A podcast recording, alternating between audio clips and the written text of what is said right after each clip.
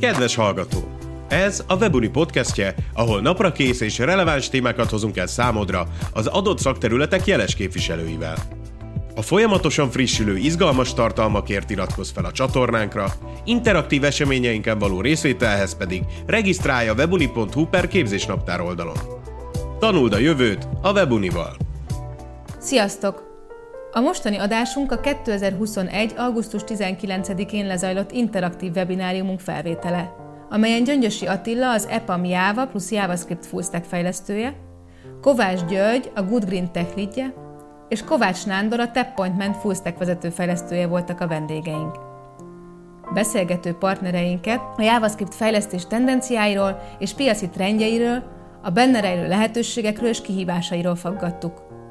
Ezen kívül kitértünk olyan kérdésekre is, hogy mennyire keresett szakma ez most 2021-ben, milyen irányba érdemes mélyíteni a tudásukat a fejlesztőknek, illetve van-e rá esély, hogy a közeljövőben leáldozik majd a csillaga. A hangminőség és a beszélgetés struktúráltsága az élőadás sajátosságai miatt változó lehet. Ha az adás kapcsán neked is felmerülnek kérdéseid, írd meg őket nekünk az info@webuni.hu e-mail címre, és eljuttatjuk őket szakértőinkhez. Jó estét kívánunk, sziasztok!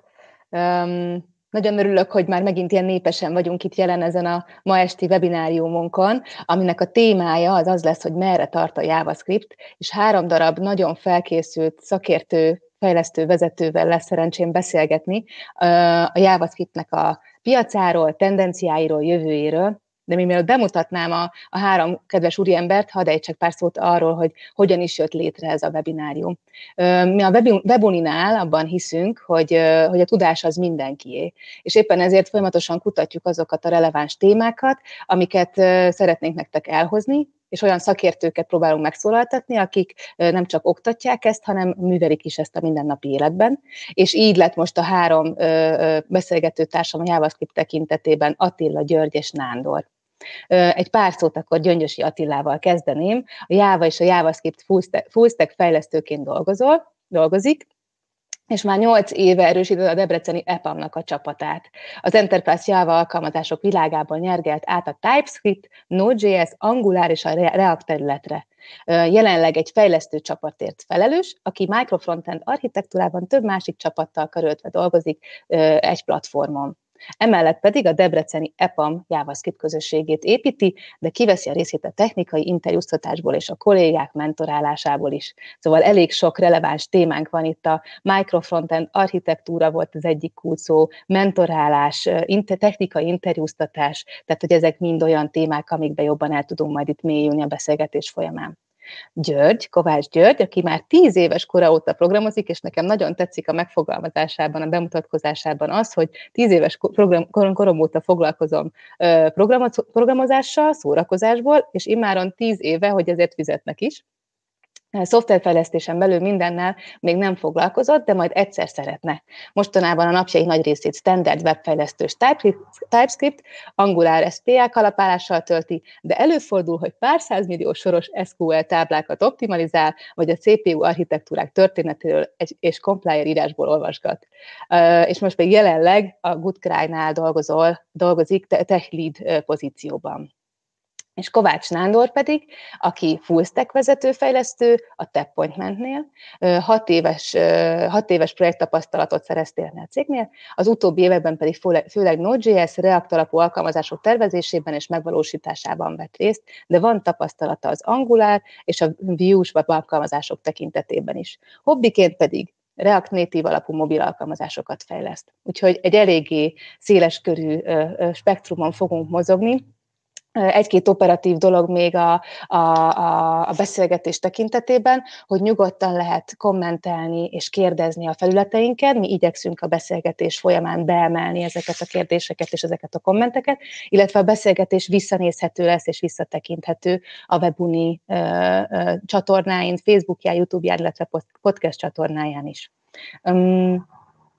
Úgyhogy szerintem akkor vágjunk is bele abba a rengeteg sok témába és kérdésbe, amit itt már az előzetes beszélgetésben említettünk, és én szeretném azzal a kérdéssel kezdeni, hogy ki miért választotta a JavaScriptet, ki hogyan tanulta, honnan indult a JavaScripthez való kötődése. és hát akkor valaki kezdje meg a beszélgetésünket. Tetszőlegesen választott ember, akkor kezdem én. Hát én igazából céges környezetben indultam JavaScript irányba, méghozzá úgy, hogy senki másnak nem volt hozzá kedve, viszont a cégnek szüksége volt JavaScript-es fejlesztőkre, úgyhogy valamit kezdeni kellett. Legalább addig se Jávával foglalkozok, úgyhogy ez pozitív váltás volt. És hát igazából azóta kicsit a JavaScript területen ragadtam, nem teljesen, azért ugye próbálok másfelé is kikacsingatni, de összességében a webfejlesztése szerintem egy nagyon érdekes dolgot sikerült megtalálni. Tehát a JavaScript erőssége szerintem az, hogy egy böngészőhöz kötődik, és így elképesztően egyszerűen lehet olyan alkalmazásokat írni, amik interaktívak, valós időben futnak, és rengeteg embert el tudnak érni. Úgyhogy egyfajta digitális festővászonnak kiváló. Maga JavaScript, mint nyelv, az szerintem nem jó, ugyanakkor borzasztóan népszerű, úgyhogy emiatt nem lehet figyelmen kívül hagyni. Most az erősségeibe, gyengeibe nem mennék bele így hirtelen, hanem inkább átadom a szót. De majd mindjárt abba is belecsatornázódunk. Az biztos. Én szívesen folytatom. Nekem egy kicsit máshogy indult. Én a startup világból indultam, és szintén Java-val foglalkoztam először, és utána tértem JavaScript-be. Igazából én az Angular JS-szel kezdtem el ismerkedni. Akkoriban, tehát ez egy óriási könnyedség volt, főleg a startup világban nagyon gyorsan lehetett egy prototípust vagy modult elkészíteni, tehát nagyon, nagyon látványos eredményeket lehetett elérni. És én is gyakorlatilag meglovagolva a piaci trendeket azóta is a JavaScript-ben ragadtam, ha lehet így mondani. De tehát nekem is vannak vegyes érzelmeim igazából a JavaScript felé, főleg ugye, hogy hogyan használjuk, meg mások hogyan használják, meg hogy ez nagyon elterjedt. Tehát tényleg nagyon vegyes kódokat láthat az ember, meg többféleképpen megoldhat problémákat. De összességében szeretem. Igen, szereted. Tehát akkor pro. Így van. Majd mindjárt kitérünk arra is, hogy miért pro, és mi az, ami még javítható, vagy mi az, ami szerintetek a legnagyobb problémája, de addig még Attila, te neked a JavaScript-hez való kötődésed, az hogyan indult? Hát azt mondanám, hogy hasonlóan, mint Györgynél, nem én választottam a JavaScript-et, hanem a JavaScript választott engem. Igazából én is céges körülmények között csöppentem bele, bár egyetemi tanulmányaim során is foglalkoztam JavaScript-tel, aztán így ugye eredetileg Java fejlesztőként kezdtem, és aztán úgy csűrte, csavarta a sors, hogy kicsit bele kellett ugranom JavaScript-es melókba is, és aztán egyszer csak ott azt vettem észre, hogy mind a frontenden, mind a backenden JavaScript-tel foglalkozom, és alapvetően tetszik. Na, hát itt akkor viszont a kevésbé vegyes érzelmek képviselő, úgy látom, hogy az Attila az alapvetően tetszik el, de szóval mik az erősségei? Miért szerethetjük? Mi szerintetek a legjobb? Ugye elhangzott az interaktív és a valós idő kifejezések, de mi az, amitől a JavaScript az mégis működik és kelendő? Szerintem talán ez egy olyan kérdés, ahol mindig lehet személyes, szentimentális okokat is hozni, illetve valamennyire az objektivitás, az objektív és szubjektív szempontokat mérlegelni. Az biztos, hogy szerintem egyszerűen elsátítható egyrészt, tehát hogyha fejlesztői szempontból nézzük, akkor egészen könnyen meg lehet tanulni, főleg úgy, hogy a szintaxisa ugye nagyon hasonló, mint mondjuk a C-nek, a Java-nak, a C-sharpnak. Tehát, hogyha mást ismersz, akkor könnyű belecsöppenni. A másik oldala pedig az, amit már György is említett, hogy borzasztóan elterjedt, és rengeteg olyan eszköz van, olyan platform, ami támogatja, és ahol JavaScript tud futni, tehát könnyű JavaScript kódot írni, és sok helyre el tudod juttatni. Ami nekem személy szerint tetszik benne, és ez lehet, hogy mások talán hátránynak tekintik, az ugye a multiparadigma mi volt, tehát ez ugye azt jelenti, hogy ez egy olyan programozási nyelv, ahol igazából több programozási paradigmát is használhatsz, hogy megírd a kódodat, például objektumorientáltan kódolhatsz, funkcionálisan kódolhatsz, így a fejlesztő eldöntheti, hogy neki mi a kényelmesebb, és azt a módszert használhatja a kódírása során. Ez ugye előnyös is és hátrányos is, mert néha lesznek ilyen spagetti eredmények ebből, hogy mindenféle paradigmát egymásra dobálunk, és akkor ember legyen a talpán, aki kiigazodik ezen, de ezt lehet az előnyére is fordítani ezt az aspektust. Gondolom, akkor itt a szokásosan elhíresült tisztán kódolásnak az elve az, ami érvényesül. Nem tudom, hogy például ez a multiparadigma mi voltja a JavaScriptnek a karbantartás tekintetében, nem-e okoz problémát, vagy később mondjuk egy tisztítás, vagy egy fejlesztés, tehát nem egy barnamezős fejlesztés, ez nem-e nehézség? Hát szerintem egyébként nem, én most egy gyorsan reflektálnák, hogy nem kizárólag a multiparadigma nyelveknél lehet többféle módon kódolni, igazából annyi, hogy egy nyelv mekkora ellenállást tanúsít, hogyha egy adott módon szeretne vele dolgozni az ember. És a JavaScriptnek szerintem azért erőssége, mert ugye elképesztően elterjedt az internet jóvoltából, vagy böngészők jóvoltából, és támogatja a funkcionális programozást, ami azért előtte elég erősen az ilyen matematikus, absztraktabb fazonok világa volt, itt meg egy abszolút mainstream programozás nyelv, amiben lehet funkcionális programokat írni, és teljesen jól működik. Szóval valamennyire ez behozta a köztudatba elég erősen szerintem. Nekem is a szabadság szó jutott először eszembe, hogy mi is ez, tehát tényleg többféleképpen meg lehet közelíteni a problémákat, és elindulni, és iszonyúan elérhető, mert tényleg egy böngészőre van csak szükség, és semmi egyéb extrára. Nagyon másképp néz ki ma a JavaScript, tehát a fejlődési paradigmája az elég éles? Sokat változott az elmúlt időszakban? Abszolút, szerintem. Tehát ez ugye más nyelveknél is megfigyelhető az elmúlt években, elég gyorsan felgyorsult a fejlődése magának a nyelvnek, és egészen jó keretet kapott, tehát ennek megvan a menete, egy elég komoly folyamat van a mögött, hogy maga a nyelv hogyan fejlődik, és milyen új feature-öket, új lehetőségeket hoznak be, és ezt elég jól kontrollálják, gyakorlatilag évente jönnek be új donságok a nyelvben, új eszközök, új függvények, új típusok, új bármi. Ti hogyan tartjátok amúgy frissen a tudásotokat? Ennek tekintetében hogyan érdemes lépést tartani a fejlődéssel? Hát én mondjuk azt mondanám, hogy csak azért, mert valami új, az nem is jelenti azt, hogy jó is.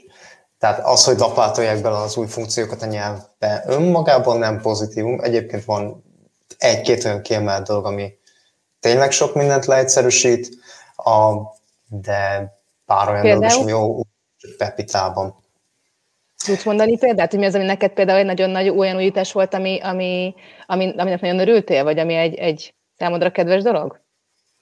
Hát a lambda függvények, ez gyakorlatilag, jó, ez most szintaktikai apróság, de megint csak, hogy a funkcionális programozást egy kicsit jobban megtámogatják. A másik, ami jó, a modulrendszer egyértelműen egyébként, ami nagyon durván, már is felejtettem, hogy előtte is volt élet egyébként, de ott gyakorlatilag mindenki ilyen házi megoldásokat barkácsolt össze arra a problémára, hogy nem szeretnél egy hatalmas JavaScript fájlban tudni az összes kódodat, hanem szép különböző modulokra szétszedni, és erre volt többfajta megoldás, de egyik se standard. Aztán ES 2015 környékén valahogy így végre bejött a nyelvbe magába egy szokványos megoldás. Aztán a másik dolog, ami nekem még nagy könnyebbség, az a generátorok, mint olyan. Az is egy olyan nyelvi funkció, ami nélkül lehet létezni, de hogyha pont egy olyan problémád van, ami ez egy szükséges, akkor jó sok fejfájástól megkímél. Én annó még ezelőtt is dolgoztam JavaScript-tel, és mindenféle makrós baromságokkal csináltam saját magamnak generátorokat, amit nem ajánlok senkinek egyébként, de egyszerűbb, hogyha ott van már. És mi a, nem tudom, van-e fiúk nektek ehhez még hozzáfűzni valatok, hogy mi az az újítás, ami számotok szerintetek nagyon hasznos, vagy nagyon jól bevált, és érdemes követni? Szerintem nekem a nyelvfejlődésében az egyik szimpatikus aspektus, hogy ugye nyilván most ugye arról beszélünk, hogy JavaScript az egy nyelv, ami az ECMAScript standardra épül, tehát az maga a specifikáció, és maga az ECMA script konzorcium az, ami ezt a standardet fejleszti és karbantartja. És az a tendencia szerintem az elmúlt években, hogy ugye próbálják azokat az eszközöket beleemelni a szabványba, amik látszik, hogy mi az, amit az ipar használ. Mondok egy példát, ugye voltak nekünk promiszaink elég régóta, annak idején még jQuery-ben, mindenféle third party library-ben volt egy ilyen konstrukciónk, amit elkezdtek promiszoknak hívni, de ez nem volt része a nyelvnek, ez egy külső könyvtárakon, külső library-ken keresztül tudtad ezt a fajta eszköztárat használni, amit azóta beleemeltek a nyelvbe, és része a standard JavaScriptnek, és én tudom bárhol, bármikor használni a promiszokat, és nem kell hozzá egy külső eszközt behúzni a projektbe. Uh-huh. Tudjuk azt mondani, hogy ez egy szektorspecifikus, tehát a nyelvezet? Tehát, hogy azon kívül, hogy oké, egy webfejlesztés, de hogy vannak olyan szektorok, amiben a JavaScript az mindenképpen előkerül? Vagy úgy fogalmaznám a kérdést, hogy ha JavaScript-tel foglalkozom, akkor tudom, hogy milyen piaci szektorokban jönnek a megkeresések, vagy ez teljesen univerzális, és erre nem lehet szabályszerűséget mondani? Hát igenis, meg nem is szerintem. Tehát ugye a problémától függés szektorokban például régen bankszektorban mondjuk nem nagyon lehetett, hogyha inkább szerver oldalról beszéljünk, mert a frontend ugye az egyértelmű, de például a szerver oldalon. Ott a bankszektorban nem mondanám, hogy elterjedt, hogyha valaki most belecsap, nem valószínű, hogy nagyon például ott JavaScript-tel kódolna, de úgy tudom egyébként a PayPal pont, hogy Node.js-es backendre épül, de ilyen régi monolitabb rendszereknél biztos, hogy nem. Orvostudomány, hasonlók. Ezeket tudom elképzelni, de valójában tehát az új, hogyha újdonságról beszélünk, akkor ez most eléggé elterjedt és biztonságos. Szóval úgy nincs ilyen negatívum, úgy tudom jelenleg, hogy ami azt mondaná, hogy nem használhatod, vagy nem éri meg használni. Persze a problémától függ, ugye, hogy mit kell megoldanunk. De nem tudom, hogy ti tudtok esetleg ilyen szektort. Én csak azt mondanám, hogy inkább olyan szektorok vannak, ahol nem, meg az sem feltétlen szektor, hanem problémakörök. A hardware közeli vagy teljesítményérzékeny fejlesztéshez annyira nem jó, mert ezt nem támogatja kifejezetten ez a nyelv. Úgyhogy ott nyilván máshogy oldják meg az ilyen dolgokat, de hát ezen kívül is van még 1001 probléma. Mindenféle nagyvállalatnak a különböző üzleti szoftvereit, saját üzleti folyamatoknak a digitalizációját, azt én úgy látom, hogy előszeretettel webes alkalmazásokkal oldogatják meg, az meg már rengeteg mindent lefed. Igen, szerintem ez egy érdekes témakör, hogy mi az, amit JavaScript-tel meg tudsz csinálni, és mi az, aminek egyébként van piaca is emellett, mert JavaScript eszközök, API-ok, library-k szinte mindenhez, hogyha akár beépített eszközök, hardverekre kell programozni, ott is van. A lehetőség megvan, hogyha kriptovalutát szeretnél bányászni, a lehetőség megvan. Nem biztos, hogy megéri, vagy van értelme mondjuk JavaScript-en neki menni ennek, de nagyon sok felé ki lehet kacsingatni. Viszont tényleg, hogyha magát a szakmát nézzük, és hol tudunk elhelyezkedni, mint fejlesztők, akkor amit a kollégák említettek, az egy teljesen valid szituáció szerintem is. Mennyire keresett szakma ez most Magyarországon? Mennyire keresett szaktudás? Abszolút. Tehát valamilyen szinten, hogyha az ember tényleg ebben a digitális világban mindenki kint van az interneten, vagy el szeretné élni, tehát hogy mindenképp találkozik JavaScript-tel. Hogyha most tényleg szűken JavaScript-ről szeretnénk beszélni, az szinte minden fejlesztő találkozik vele valamilyen szinten. Uh-huh. és szerintem mostanában elég elterjedt, hogy tényleg olyan stackkel keresnek embereket. Ha JavaScript tegyeszem azt, akkor backenden is, a frontenden is, és akkor gyakorlatilag tehát full stack fejlesztőket tudnak felvenni az emberek, vagy nagyon könnyen át tudják képezni az embereket, mert hasonló nyelvvel találkoznak a frontenden és a backenden. Szóval jelenleg az biztos, hogy van piaca. Az biztos, de mondjuk kínálat is van bőven, tehát én úgy látom, hogy azért webfejlesztőből, vagy olyan emberből, aki magát webfejlesztőnek vallja, azokból Dunát lehet rekeszteni. Most, hogy emelné még minőségi szoftverfejlesztő is legyen, az már egy fokkal ritkább, de minden esetre érdeklődésből szerintem egyáltalán nincs hiány.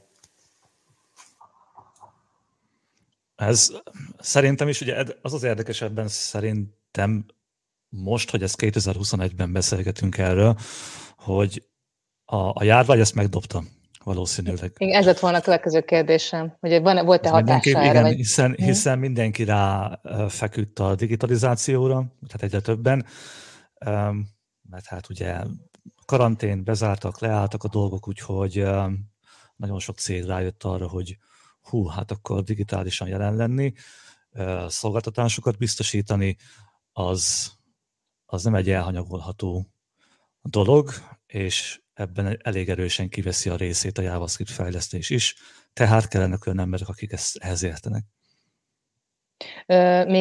Még a JavaScript jelenénél tovább időzve, hogy szerintetek meg tudjuk azt mondani, hogy van egy felvevő közeg, ami leginkább a JavaScript tudás iránt érdeklődik, gondolok itt arra, hogy KKV-k, multik, vagy startup, vagy freelancerkedés, tehát hogy tudunk erre tendenciát mondani, vagy ez minden szektorban, minden vállalkozási formában elképzelhető?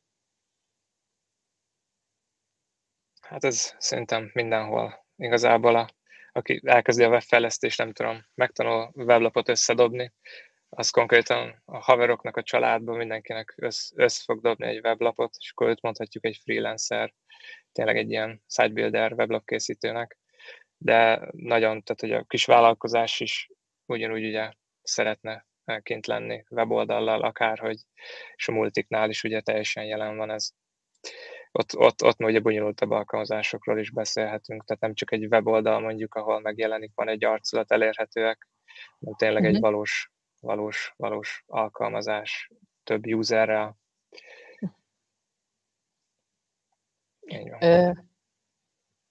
Nem tudom, jó. Illetve, hogyha most egy kicsit tovább kanyarodunk még ahhoz a részéhez, hogy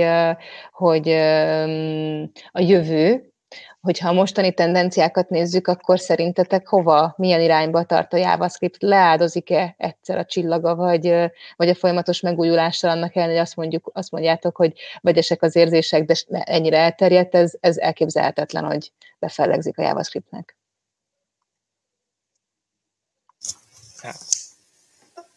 Na, mondod már, vagy mondjam? Azzal szerettem volna kezdeni, hogy a nagy boom szerintem, tehát ez a óriási emelkedés és fejlődés az egy kicsit lelassult. Azt mindenképpen mondhatjuk szerintem. De ugye most ő a király jelenleg, mondjuk azt, de ugye van egy kihívója, a WebAssembly, ami lehet, hogy majd egyszer letaszíthatja a trónról, de ezt még ugye nem tudjuk, és nem látunk a jövőbe. Én itt igazából két dolgot látok. Ugye az alap probléma az talán az, hogy mindenhol böngészők vannak, úgyhogy mindenhol JavaScript van, boldog-boldogtalan elkezdett JavaScriptet írni, erősen változó minőségben, úgyhogy ennek megfelelően félig meddig egy elég ingatag kártyavárra építkezünk. Sokszor, hogyha a JavaScript ökoszisztémából merítünk egy jó nagyot. Úgyhogy egyrészt itt stabilitás meg biztonsági problémák jönnek elő. Tehát, hogyha ugye a NPM dependency hell az egy létező kifejezés, gyakorlatilag akármit meg akarsz csinálni és behúzol egy library-t, az magával ránt indirekten 25 millió másikat, és talán azokban, hogy átlássad, hogy egyáltalán mi történik, az már eleve esélytelen probléma. Magának a nyelvnek is ugye megvannak a korlátozásai, ez egy dinamikus nyelv, úgyhogy típusok nélkül arról elég keveset lehet mondani, hogy egyáltalán milyen kifejezések validak, mik fognak működni, mik nem. Erre ugye a statikus nyelvek, vagy akármilyen típus ellenőrzés, ez egy kiváló megoldást nyújt, és akkor itt jön be a TypeScript, mint szerintem egy lehetséges jövőbeli útirány. Egyébként a Microsoft van mögötte, ami nem kis cég, illetve az Angular 2, amit a Google-tól, szóval elég nagy érdekek nyomják ezt is előre. És ugye a másik probléma, amit már Nánd is felvetett, hogy mivel a böngészőkben alapvetően csak JavaScript támogatott, egyesek egy másik irányból közelítették meg, hogy jó, mi nem JavaScriptet fogunk írni, hanem valami olyasmi nyelvet, amit utána JavaScriptre átfordítunk. És erre a problémára lenne egy alternatív és szofisztikáltabb megoldás a WebAssembly, hogy tök mindegy, akármilyen nyelven írd a programjaidat, az egy böngészőben biztonságosan, kontrolláltan fog tudni futni. Csak le kell fordítsad WebAssembly-re. Így van. És akkor ennek én az elterjedését még nem látom, ahhoz képest, hogy már jó pár éve én elég forradalmilyen beharangozták, most ennek én a miértjében annyira nem tudnék belemenni őszintén. De minden esetben én örülnék, hogyha itt is azért kicsit demokratikusabb verseny lenne, nem feltétlenül csak egy darab egyeduralkodó nyelv. Igen, bár ez valószínűleg szűkebb rétegekhez fog egyébként elérkezni, mert maga a szintaxis, meg a bonyolultsága a nyelvnek, az sokkal nehezebb, mint a JavaScript WebAssembly, szerintem. Hát célplatformként igazából, ha csak nem WebAssembly-re, tehát ha nem compilert írsz, akkor nem fogsz ezzel találkozni. Uh-huh. Tehát akkor azt mondjuk, hogy oké, vannak kihívók, de azért még mindig a JavaScript az elég ahogy megneveztük, stabil uralkodónak tűnik ebben a témában. Csak tartania kell a lépést a fejlődéssel, és azokra a hiányosságokra minél előbb választ kell tudnia adni, amik most jelenleg vannak. Hát nekem minden esetre így tűnik. Vagy ez az egész webfejlesztős téma úgy unblock dől össze, tehát böngészőkkel, JavaScript-tel, mindennel együtt. Ki tudja. Attila, miért bologattál ennyire? Hát ugye én is így látom, mert itt a kollégák nagyon jó pontokat hoztak fel szerintem is. Nyilván a JavaScript jelenlegi uralkodásának, és annak is, hogy a jövőben ez még biztos, hogy éveken, évtizedeken keresztül így lesz, épp ugye a platform azokat. Tehát az, hogy böngészőink vannak, és egy böngésződ, legyen az egy asztali böngésző, vagy egy mobil böngésző, nem képes más futtatni jóformán, csak JavaScriptet. És akkor ugye csak akkor dőlhet be ez az egész, hogyha ezt az egészet valaki majd megváltoztatja és felfordítja fenekestül, és valamilyen új futtató környezet esetleg valahonnan bejön, de ez ugye már itt a spekuláció talajára tévedünk egy kicsit. És mindig van új a nap alatt. Tehát említettük már a TypeScriptet, és aztán nagyon fontos, hogy maga a TypeScript az a Microsoft által van tolva, viszont az Angular, ami az egyik legnépszerűbb JavaScript keretrendszer, az TypeScriptben van írva, és neked TypeScriptet kell használnod, vagy ajánlott erősen, hogyha Angularben írsz kódot, és az Angular pedig a Google házában fejlesztik, tehát elég nagy játékosok formálják a terepet. Hogyha szerver oldalt nézzünk, ugye ott van a Node.js, amit már emlegettünk, mint futtatókörnyezet. Ott ugye, ami most befelé jön, az a Deno, ami ugye ugyanaz az ember fejlesztette le, mint magát a Node.js-t annak idején. Tehát a Deno az egy alternatív futtatókörnyezet, ami natíven támogatja a TypeScriptet már.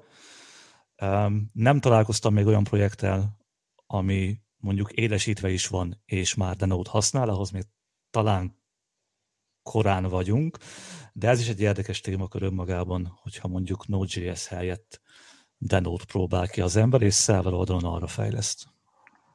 Uh-huh. Így van, végre van konkurencia ilyen szempontból.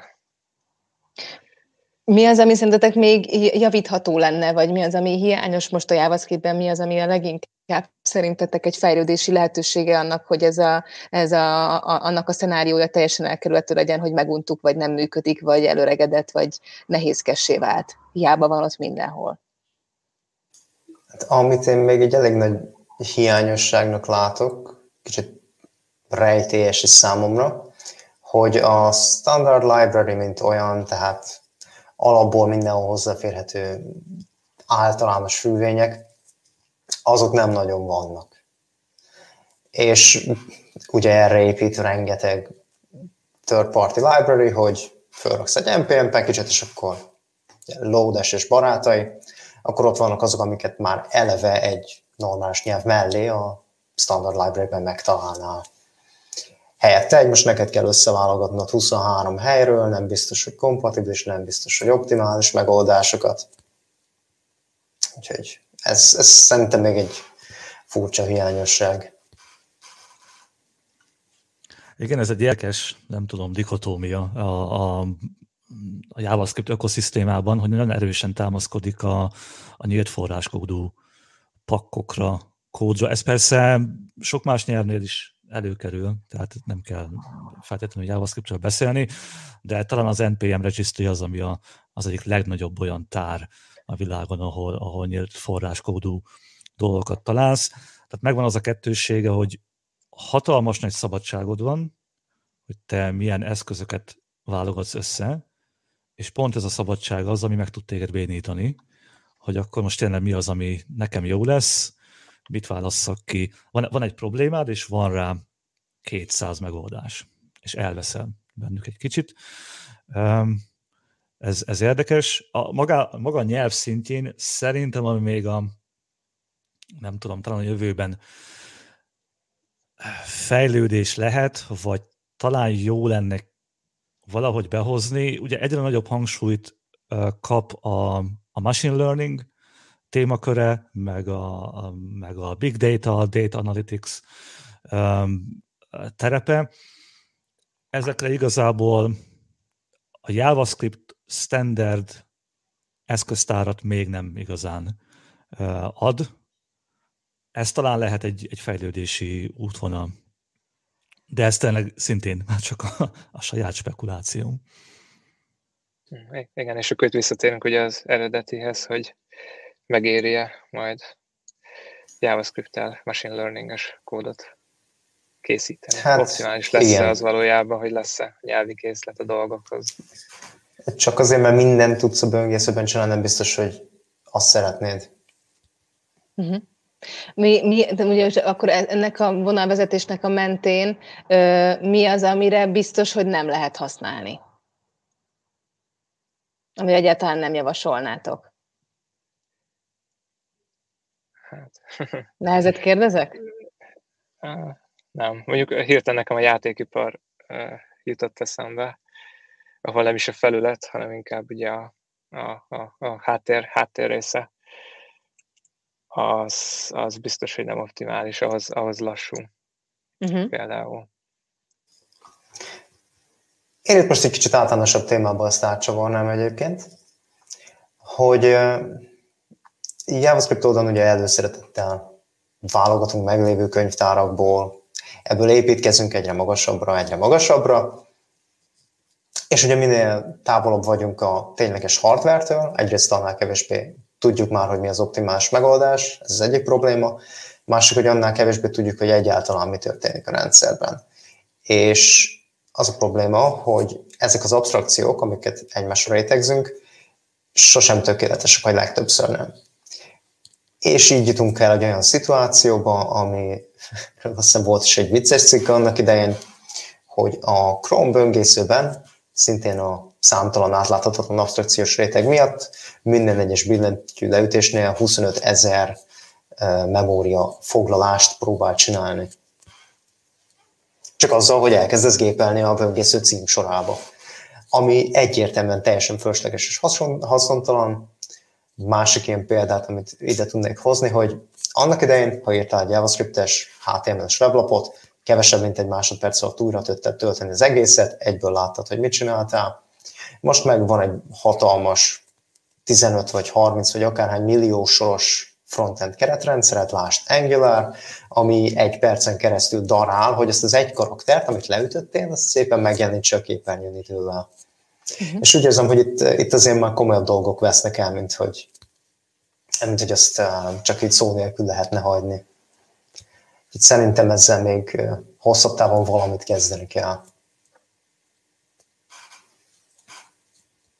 Ezt én abszolút aláírom egyébként, és ennek ugye a másik aspektusa, ha kicsit a fejlesztő szemszögéből nézzük, akkor pedig pont az, hogy egy webfejlesztőnek, vagy inkább mondom azt, hogy egy JavaScript fejlesztőnek akár frontenden, akár backenden dolgozik, nagyon résen kell lennie, hogy mit, hogyan drótoz össze, mi hogyan történik, ezek a rétegződések hogyan jönnek egymásra, mert nagyon könnyen el lehet csúszni, hogy olyan kódot ír az ember, ami egyszer csak, nem tudom, megakasztja az egész böngésződet például.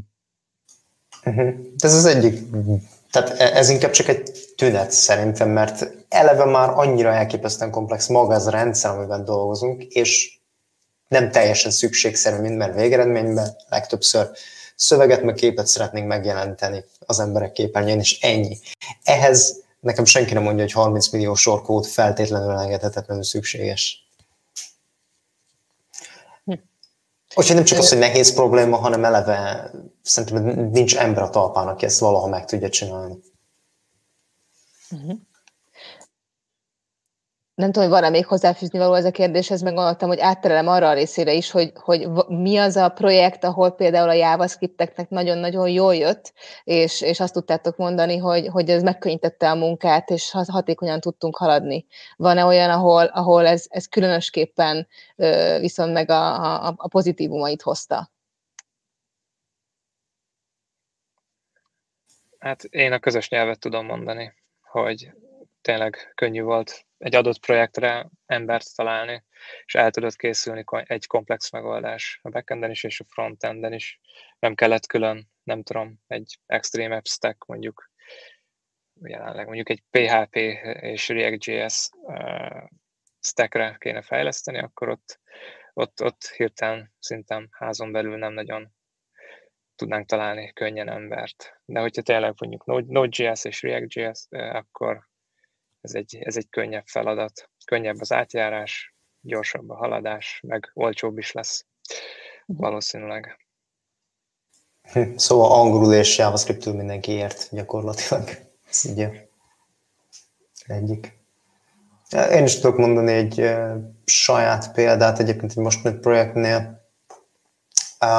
Ugyanez, hogy általánosan használt, általánosan elfogadott technológiák miatt gyakorlatilag tetszőleges alkalmazással dolgozol, annak lesz egy REST API-ja, ami barátságos kis JSON üzeneteket köp vissza, hogyha HTTP-n keresztül meghívod, és utána ezeket több helyről összelapátolni, a JavaScript-ben összedolgozni, áttransformálni valami másik érdekes formába, számodra érdekes formába, az tök egyszerű. És akkor innen van az, hogy most már az is egy létező dolog, hogy fogsz 2-3 meglévő apit, ami Isten tudja, mit csinál, összedrótozod őket, és van egy új terméked effektíve, és nagyon kevés erőbefektetéssel elég hasznos dolgokat tudsz összerakni.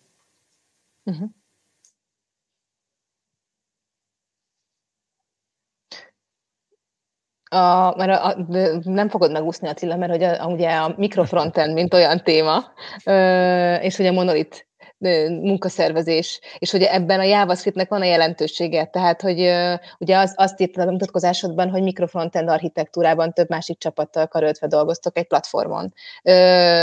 Az elhangzottak alapján én azt feltételezem, hogy azért itt a JavaScript egy erősség. Nyilván maga az architektúra, a mikrofrontendek, tehát JavaScriptről beszélünk. Ugye szokták azt mondani, hogy a JavaScript a web nyelve, tehát ha egy webes projekted van, amit egy böngészőben kell megjeleníteni a felhasználók számára, akkor nem tudod elkerülni.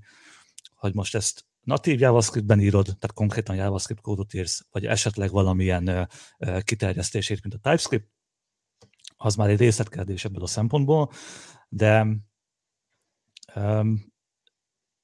ebből a szempontból igen. Vagyis hát részben ugye a saját projektemről tudok beszélni, amennyit lehet, tehát hogy a miénk az egy webes platform, tehát JavaScriptezünk, és ez van, ugye a projekt van lebontva apróbb részekre, egy monorepozitoriban verziókezelve, tehát ugye a mikro architektúrákon belül a microfrontendek alapötlete az, hogyha van egy nagy alkalmazásod, jól, logikailag jól szétszedhető feature-setekkel, akkor ezeket ne csak logikailag szed szét, hanem akár a kódban, és akár fizikailag is. A fizikai alatt azt értem, hogy külön vannak kitelepítve nem csak a backendet, hanem a frontendet is, és összejátszanak valamilyen mechanizmus alapján.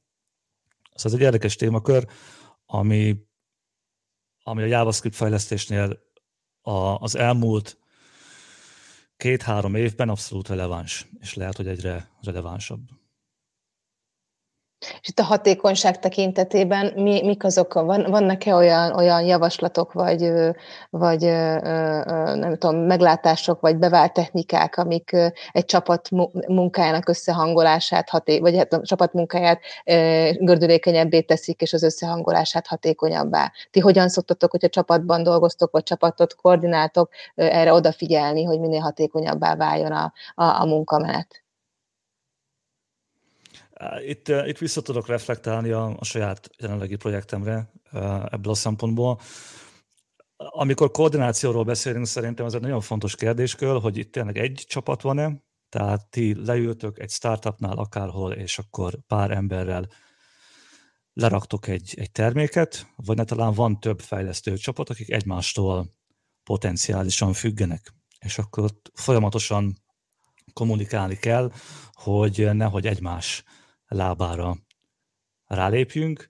Erre vannak ugye nyilván szoftverfejlesztési metodológiák is, amikor mondjuk több agilis csapatot egyszerre kezelsz és koordinálsz.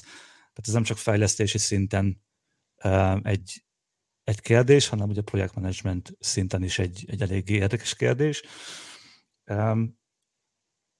És most tényleg reflektálva a microfrontend architektúrákról, ennek az egyik lényege az az, hogy az alkalmazásod le van bontva apróbb részekre, és ezek tényleg különálló kisebb kódbázisokat eredményeznek, amiken különböző csapatok elméletben egymástól függetlenül tudnak dolgozni. És ez benne a szép, hogy egy terméket vagy egy platformot fejlesztetek, de több különálló csapat, és mindenkinek megvan a maga szakterülete. Tehát figyelni kell, hogy nehogy tényleg egymás lábára lépjünk, és az pedig kommunikáció. Tehát valahogy úgy kell szervezni a jövőbeli munkát, hogy ne legyenek kubancok egymás között. Itt még annyit kérdeznék gyorsan, hogy körülbelül mekkora csapatméretről beszélünk, mert helyenként azért látni azt, hogy kicsit túltolják ezt a microservice vagy microfrontend irányvonalat, és egy 5 fős csapatot, ha 5 felé szétdobnak, annak nem feltétlenül van túl sok értelme. Az én esetemben jelenleg 3 csapatunk van, és ők agilis csapatok, tehát cross-functional csapatokról beszélünk, hogy vannak fejlesztők, tesztelők, ugyanúgy product owner, stb. Ha csak a fejlesztő csapatot nézzük, akkor egy 2-3-4 fős a brigád. Már nekem is ez lett volna egy kérdésem alapvetően Györgyhöz kapcsolódva, hogy ti most jelenleg hogyan dolgoztok?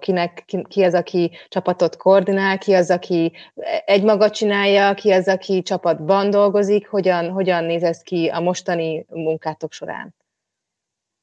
Mert akkor jól értem, akkor Attila, te csapatokat koordinálsz. Vagy te magad is... Egy csapatot vezetek, igen, a 3 közül. És ti, Nándor, György? Én jelenleg egy 3 fős csapatot koordinálok egy projekten. Az egy egészséges létszám.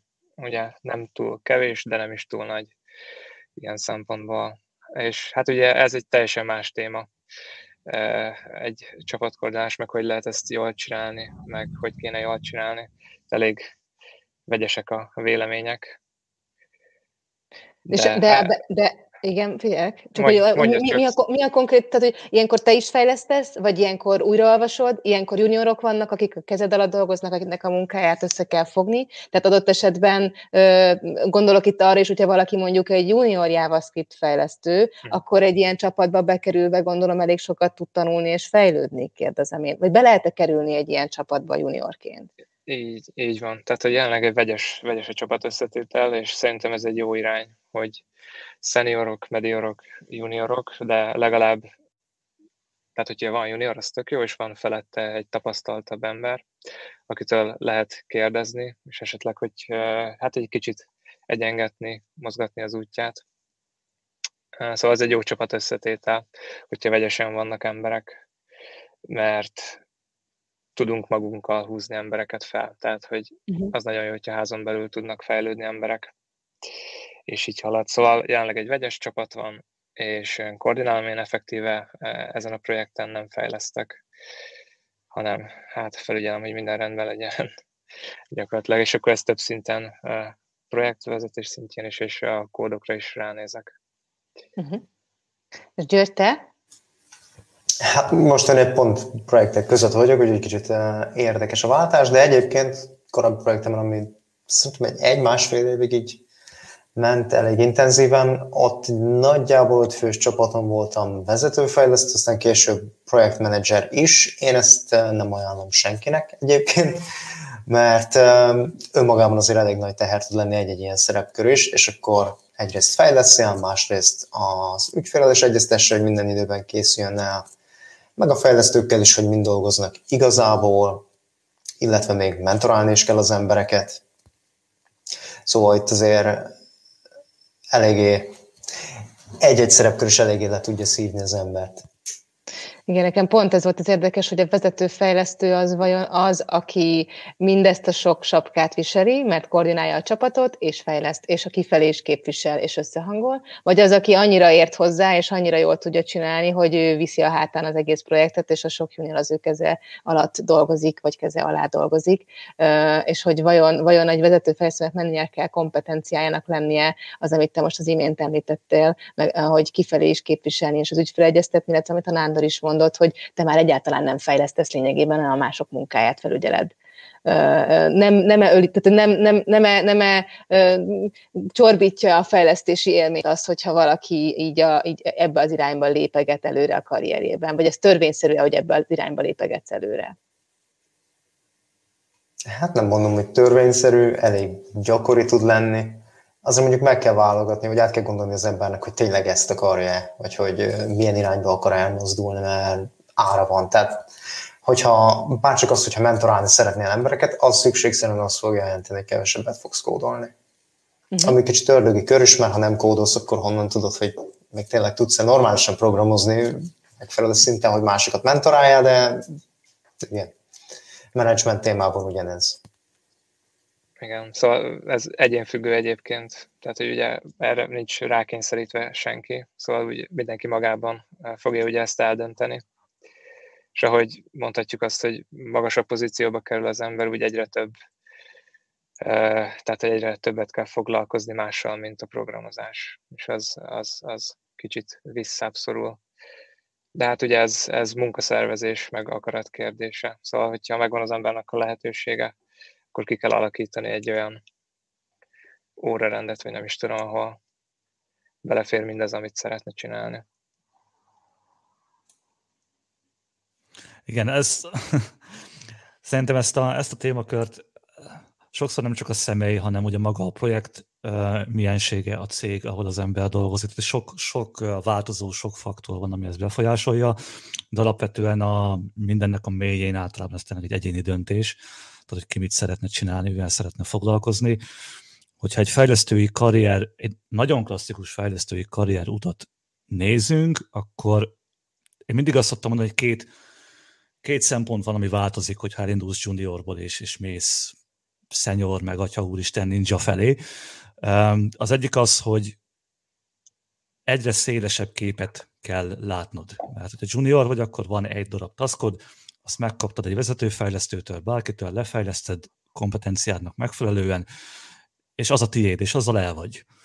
minél magasabb szintre lépsz, annál több feladattal, annál szélesebb körben kell ismerned azt, hogy mi történik körülötted.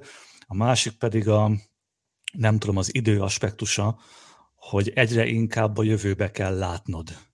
Tehát a kezdőfejlesztő még a mával foglalkozik, hogy ma mit kell csinálni, meg esetleg holnap mit kell leprogramozni.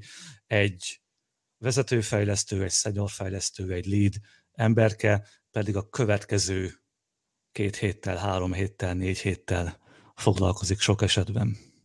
Uh-huh. A mentorálás szó most viszonylag sokszor előkerült. Nektek van mentorotok? Nekem nincs. De szorosan te mentorálsz. Igen, figyelek. Nincsen? Hogy nekem sincs szorosan véve mentorom. Szakmai mentorom nincsen. Egyéb skillekre, igen. Tehát inkább ilyen management és operatív skillek terén ott van, azt mondhatom. Hát én nem is tudom, hogy ez mennyire állja meg a helyét egy bizonyos ponttól fölfelé. Egyébként már nyilván junior ember mellé oda rendelsz valaki más, aki jobban ért mindenhez gyakorlatilag, mert hát pályakezdőtől mit várjunk mégiscsak. De utána már inkább kicsit megfordul ez a kapcsolat szerintem, hogy neked kell eldöntened, hogy kitől és mit tudsz tanulni. És akkor többet dolgozni, beszélgetni, érdeklődni velük, tehát... Több csatornás lesz. Több csatornás lesz az információ, amit kapsz. Uh-huh. Meg inkább ilyen belülről motivált, hogy próbáld azt nézni, hogy kitől mit tudsz tanulni. Nem az, hogy majd valaki jön és elmondja neked, hanem nem, ez az ember X dologhoz nagyon jól ért, akkor ha nekem is erre lenne szükségem, akkor vele fogok többet beszélgetni. Ilyesmik. Tehát most nem mondom, hogy nekem van konkrét mentorom, de csomó ember van, akitől csomó dolgot tanulok nap. De ti mentoráltok, legalábbis Attiláról tudom, hogy igen, tehát, hogy, vagy voltatok már valaha mentorok. Persze. Mi a legnagyobb kihívás egy mentorálásban? Attila? Hát elérni a célt. Tehát egy jó... Ugye mindig van egy terv, mindig valamit el szeretnél érni, hogyha mentorálsz. Legalábbis általában, vagy mi is legalábbis így csináljuk. De nyilván lehet ez egy informálisabb szituáció is, amikor hetekig, hónapokig, akár meddig ott vagy valaki mellett és fogod a kezét, de hogyha ez fel van építve egy tervre, akkor ez az egyik, a másik pedig az, hogy ne, ugye, hogy a gondolkodást próbáld meg átadni, a gondolkodásmódot. Ugye szokták azt mondani, hogy az embereket tanulni kell megtanítani, nem pedig valamire kell megtanítani. Ez a szoftverfejlesztési mentorált szerepköröknél is így van, hogy próbáljuk átadni a csinyát-bínyát a craftnak, és nem feltétlenül arról van szó, hogy na most akkor Angularben ezt meg ezt konkrétan hogy kell megcsinálni, hanem hogy az milyen koncepciókra épül. Tehát miért, az miért történik úgy, miről van szó, és akkor a mentorát képes lesz ugyanezt a koncepciót más eszközökben felismerni később. Itt nekem egyébként nehézséget jelent sokszor, vagy hát, amin úgy érzem elcsúszok, az az, hogy így azért elég sok év távlatából nehéz emlékezni arra, hogy milyen volt nem érteni a dolgokat. Ez most így hülyén hangzik, de ha valakinek át akarsz adni valami tudást, akkor az ő szintjéhez alkalmazkodó kell ezt megtegyed. És így 10 év fejlesztés után elég könnyen elfelejt az ember, hogy szakzsargonnal nem biztos, hogy jó dobálózni, vagy egyáltalán nehézkesebb gondolatokat is lépésenként kell fölépíteni. Ez ami nekem így problémás. A másik meg, nem tudom, hogy ez mennyire kulturális dolog, vagy csak én mozgok ilyen körökbe, de sokszor azt látom, hogy az emberek valamennyire félnek ostobának látszódni, vagy kérdéseket föltenni. Tehát én például magamról is tudom, hogy rengeteg dolog van, amihez nem értek. Abszolút sík hülye vagyok egy csomó mindenhez. Úgyhogy engem nem zavar, hogy most akármiről, akármit megkérdezzek. Viszont a junioroknál meg még hogyha konkrétan meg vannak kérve arra, hogy ha valamit nem értenek, szóljanak, van olyan, hogy lemegy egy egyórás előadás, vagy akármi, és síri csendbe ül mindenki végig. Úgyhogy de nem tudom, hogy ezen hogy lehet javítani. Van mit tanítani, így van. Nekem is általában ugye az, hogy minden ember más, és hogyan kommunikálsz valakivel, tényleg azt megtalálni, hogy ott legyen áttörés, meg kialakítani egy olyan közös viszonyt valakivel, hogy tényleg merje azt mondani, hogy most én ezt tényleg nem értem, és léci fogalmazd át, és ezt átadni, hogy ez valójában nem probléma, hanem az lenne a probléma, hogyha ugye ezt megtartja magában, és örlődik, stresszes lesz akármi, és aztán nem lesz az egészből semmi, aztán kiderül, hogy meg lehetett volna ezt oldani egy kérdéssel. Így, meg ugye nem árt, hogyha ugye nem feltétlen kell a mentornak sem tudnia mindent, szóval tovább lehet küldeni akár valakihez, és akkor hát ha ő tud segíteni, vagy jobban megérti magát. Még az utolsó kérdéseim következnek lassanként, úgyhogy itt még a közönségnek még jelezném, hogy ha vannak kérdések, akkor nyugodtan írjátok meg a chatben a kommentek között, és akkor azokat is megpróbáljuk megválaszolni. Ha pedig ne Isten nem élőben, hanem utólag hallgattok minket, akkor pedig az info@sveboni.hu-ra meg tudjátok küldeni a kérdéseket, és akkor arra is tudunk utólagosan válaszolni. De hogyha már itt a mentorálásnál visszakanyarodva, addig amíg esetlegesen a kérdések beérkeznek, az, hogy milyen jó tanácsot adnátok a junior önmagatoknak.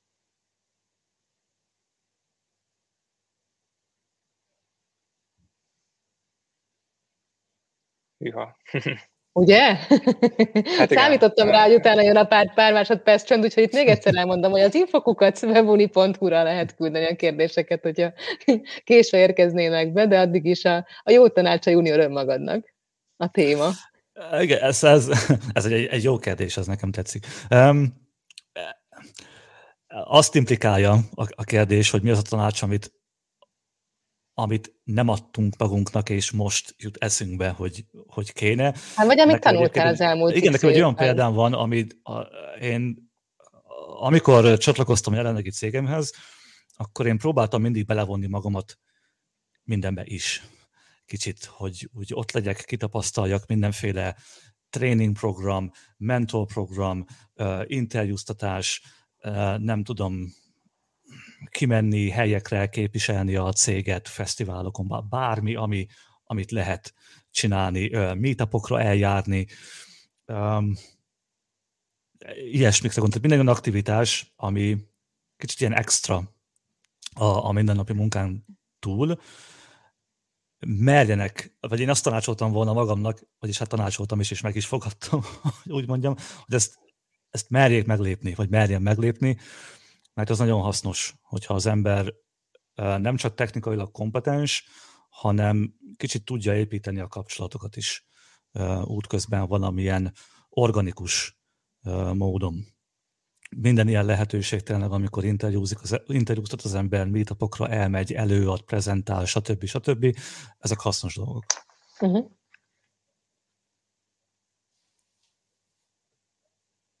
Ez kivételesen olyan kérdés, ahol mindenkinek a válaszát szívesen meghallgatom. Jó, igen, köszönöm. Nekem valahogy ez fogalmazódott meg bennem, hogy nem vagy egyedül. Ez lenne a junior énemnek a tanács, hogy igazából nem kell tényleg egyedül megoldani mindent, és azt nem várják el, hogy egyedül megoldjak mindent, és hogyha van valami probléma, akkor tényleg meg kell kérdezni, akár egy szélesebb körben is megkérdezni. És akkor itt tényleg ez egy jó ötlet, hogy a kapcsolatok, hogy azt kiépíteni egy olyat, ahol komfortos az ember, és kérdezhet, és tanulhat másoktól.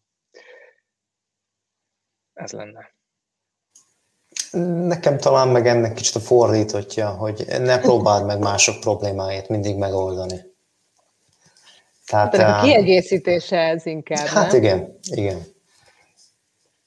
Hogy nem mondom, hogy én ezt most már megtanultam, meg kinőttem belőle, de sokszor van, hogy magamra vállalom azokat a dolgokat, amiket lehet, hogy inkább el kéne engedni. Csak ezért mert nekem egyszerűbben fog menni, vagy már úgyis csináltam ilyet, meg nem baj, még el fog az férni. Aztán lehet, hogy egy ponton a veszteségeket le kell írni, aztán úgy mindenki jobban jár, legalábbis én biztosan. Uh-huh. Ez a senior énemnek a tanács, igen. Hát igen, előbb ki kellett volna rúgni azt az embert, hát most hogy mondjam. Mm. Yeah. De egyébként nem. Juniorként is ugyanezt el lehet követni. És akkor még az utolsó kérdésem az lenne, ha már tanácsok, hogy a hallgatóságnak, közönségnek miért tanácsolnátok azt, hogy JavaScript-et tanuljanak? Vagy fejlődjenek benne, vagy haladjanak ezen a pályán?